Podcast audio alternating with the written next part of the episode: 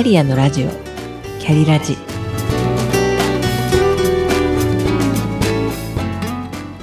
この番組はキャリアもプライベートも充実させて輝きたいあなたへ。今を生きるヒントになればという思いで配信しています。聞くカウンセリング番組です。お疲れ様です。キャリアコンサルタントの香りです。ウィズコロナ直後、私が会社に出勤したのは週1ペースで、残りの4日はリモートワークや在宅勤務に変わりました。転職後の今は学校で働いていますので、毎日出勤するスタイルです。日本でもほぼ100%在宅勤務になった人が増えましたよね。私もこのようにビフォーコロナでは選択肢になかった働き方を経験して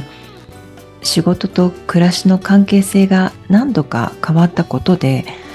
私にとってのワークとライフの理想形が見えてきました。それがワークライフインテグレーションです。今日はワークライフインテグレーションについてお話ししたいと思います。ワークライフバランスは馴染みがあると思います。これは仕事と暮らしを別物として切り分けて考えるので、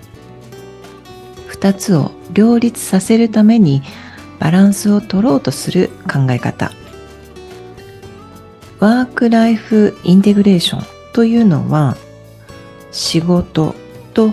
暮らし、プライベートを切り分けずに考えて一体化、インテグレーション、統合させて両方の充実を求める考え方です。社団法人経済同友会が2008年に提唱した21世紀の新しい働き方ワークライフインテグレーションを目指しての中に詳しく説明されていますのでお読みいただければと思います。私にとって仕事が暮らしの一部と考えるワークライフインテグレーションが理想形だと思った最も大きな理由は場所と時間の柔軟性が私にはとても大切な優先事項だと気づいてしまったからです。この働き方で生まれるメリットを具体的にお話しします。一つ目が先ほど申し上げた時間と場所の柔軟性から生まれる生産性です。実際に職場に行ってこそ生まれる成果物もありますが、成果が出しづらい場所や空間で時間と体を拘束されて仕事をするのは生産性が低いと感じています。仕事の内容によって生産性が上がる場所を選びたい。自宅がベストな場所ならできることは自宅でサクサク進めたいというのが私の理想であり希望です。二つ目がストレス軽減です。通勤なし、雑音なしのノーストレスな心地よい場所と空間で仕事をすることがどれだけ心と体に良いかは自分でも分かっています。一つ目と重複しますが、仕事をする場所と時間が決められているのために周りの雑音によって集中力が途切れてしまいます。そのため平日も仕事をうちに持って帰ったり仕事を土日にすることもありますしプライベートで仕事のことを考えてしまうことが多くなりがちなのが現状です。鈴木優さんの著書で科学的な適職にこんなことが書かれていました。イギリスで行われた研究結果によると休日や退社後に少しでも仕事について考えた人は優位にストレスレベルが増える。プライベートで仕事のことを考えただけでも私たちの幸福度が激減してしまう。で3つ目に時間管理が自分でできること。仕事とプライベートの線引きがなければ自分や家族の用事にも柔軟に対応できるので早退したり